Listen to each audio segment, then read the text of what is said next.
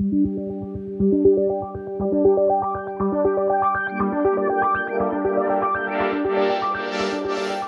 den, jsem Nikita Poljakov a vy posloucháte E15 Cast, krátký podcast o velkých proměnách biznisu.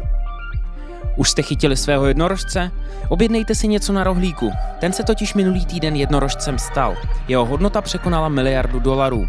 Je to ojedinělý úkaz pro český trh? A nakolik je důležitá role zakladatele Tomáše Čupra ve schopnosti udělat z této firmy vítěze? O tom dnes mluvíme s Petrem Šímou, partnerem v Depo Ventures. Bez toho týmu a bez toho foundera, který je schopen eh, tlačit eh, celý ten projekt dopředu, eh, to nemá žádnou hodnotu. Nejprve ale přehled krátkých zpráv. Skupina Arikoma Group, která je momentálně největší IT firmou v bývalém Československu, chce pokračovat v nákupech. A to nejen doma, ale i v zahraničí. Chystané akvizice v Česku by firmu podle šéfa skupiny Milana Sameše měly přijít na stovky milionů. V zahraničí se společnost plánuje zaměřit na tři oblasti. Vývoj velkých softwarových celků, kyberbezpečnost a cloudová řešení pro firmy. Arikoma Group, která spadá pod KKCG Karla Komárka, chce mít do pěti let zisk kolem 100 milionů eur, přičemž nadpoloviční většina by měla pocházet právě ze zahraničí.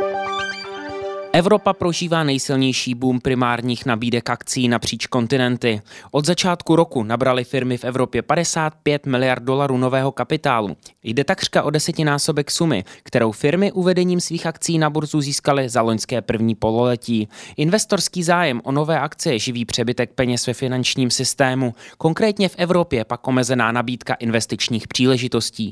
Mezi nejvýraznější evropské emise patřil letos například polský startup InPosts e-commerce, který dokázal od investorů za třetinový podíl prodaný přes burzu získat přes 3 miliardy eur.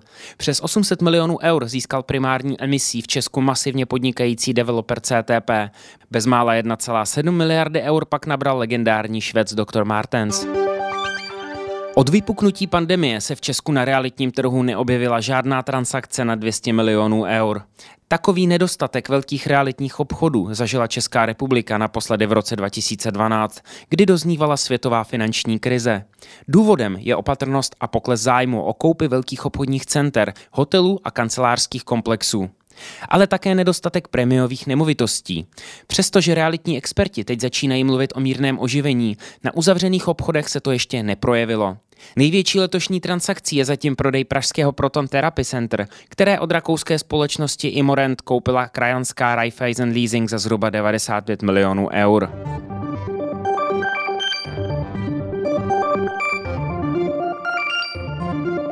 Více informací najdete na e15.cz.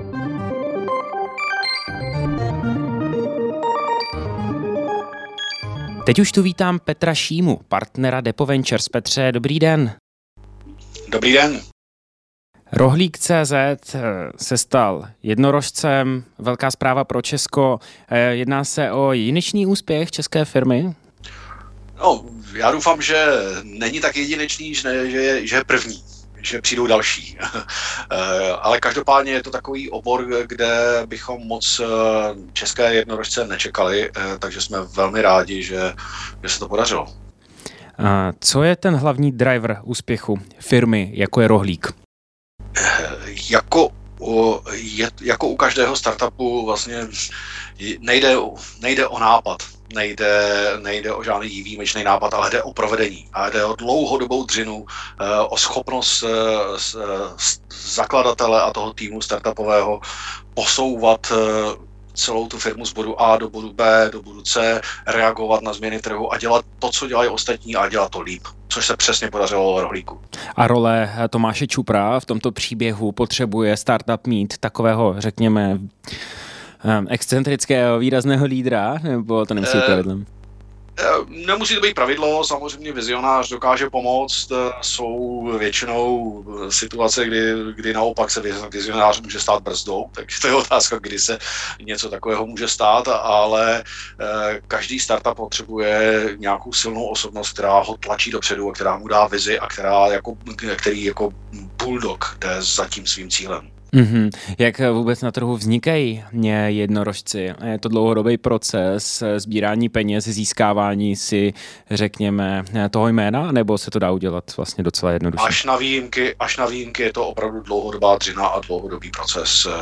Je to od začátku, kdy nemáte nic, začínáte, potřebujete se prosadit na, na trhu. Všichni investoři investují na začátku do lidí a vlastně i v, i v průběhu. In, ne, neinvestují do náporu, do technologie, investují do těch lidí, protože všichni vědí, že bez toho týmu a bez toho foundera, který je schopen uh, tlačit uh, celý ten projekt dopředu, uh, to nemá žádnou hodnotu. Mm-hmm, Petře, vy se v tady tom biznise, biznise kolem startupu a investic do nich pohybujete dlouho. Jaká je šance, že tyto firmy přežijí, vybudují se v zaběhlé prostě společnosti, nebo se jedná o takzvané one-hit wonders, které často vlastně vystřelí, ale potom, až skončí trend, tak zanikají. Jak to vnímáte? Mm je to případ od případu. Já si myslím, že eh, svět se eh, změnil už před nějakou dobou eh, v tom smyslu, že z těchto startupů se vznikají velké korporace, které mají, které mají velkou šanci přežít.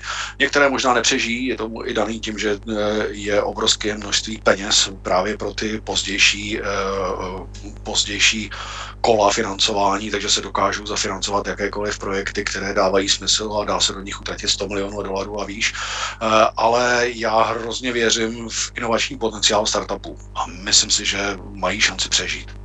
Jaká je vlastně současná startupová scéna, scéna v Česku? Um...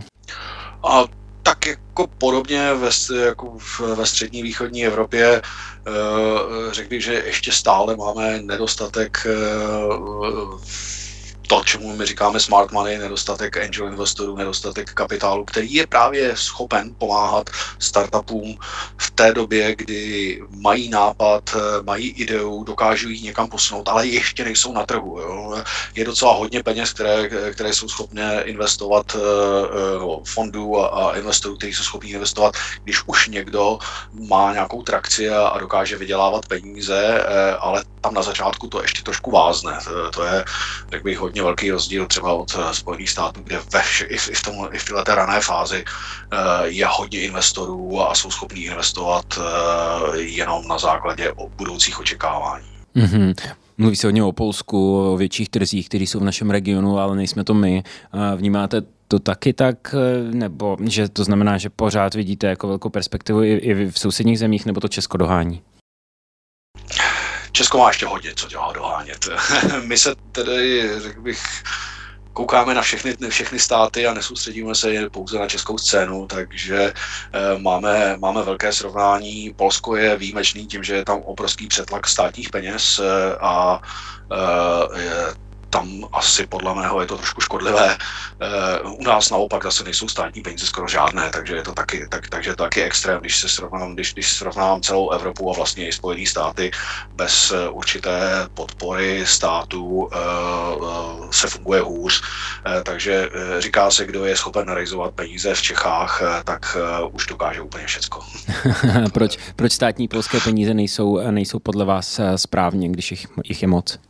Eh, protože jich je moc a protože, tím, tím, eh, a protože jsou použitelné pouze pro investice do polských firm nebo do, do firm, které mají cokoliv dělat v, Pol, eh, z Polsku, v Polsku, tudíž jakýkoliv projekt skoro se dokáže zafinancovat. Jo. A, a, a jestli, jestli máme v něčem výhodu, my, malé státy, jako je Česká republika, tak ty úspěšné startupy u nás nemůžou vzniknout tím, že se soustředí pouze na český trh, což už třeba neplatí v Polsku Polsku. Ten polský trh je dostatečně velký, takže tam vznikají startupy, které pracují s, s lokálním trhem. U nás si myslím, že startupistů, kteří by chtěli uspět na českém trhu a nic více nezajímalo, eh, tolik není naštěstí. Krásný, nejlepší příklad v Evropě máme pobaltské státy, všechny tři. V Estonskem, Estonsko asi jako největší hvězda, eh, hvězda v Evropě. No. Mm-hmm. Petře, poslední věc, je, je nějaká věc, ať už jde o odvětví, zaměření, obor, nápady, které nám jdou v Česku líp třeba než jinde? Já si nemyslím. Já si myslím, že startupy jsou uh, globální hra a, a může vzniknout dneska unicorn téměř úplně všude. Eh, samozřejmě možná díky předchozím zkušenostem tady máme eh, v security, computer security trošičku výhodu, protože jsme tady měli Avast, AVG, no, máme ještě stále, eh, tak tady drobná výhoda, ale jinak nevidím, že by v Čechách byla nějaká úplně zásadní výhoda oproti jiným, oproti jiným státům. Mm-hmm. Petře, díky moc, díky za váš čas a mějte se krásně. Já děkuji vám, mějte se. Naschle. Díky za pozornost. Tento podcast můžete poslouchat každé všední ráno na všech streamovacích platformách a na webu e15.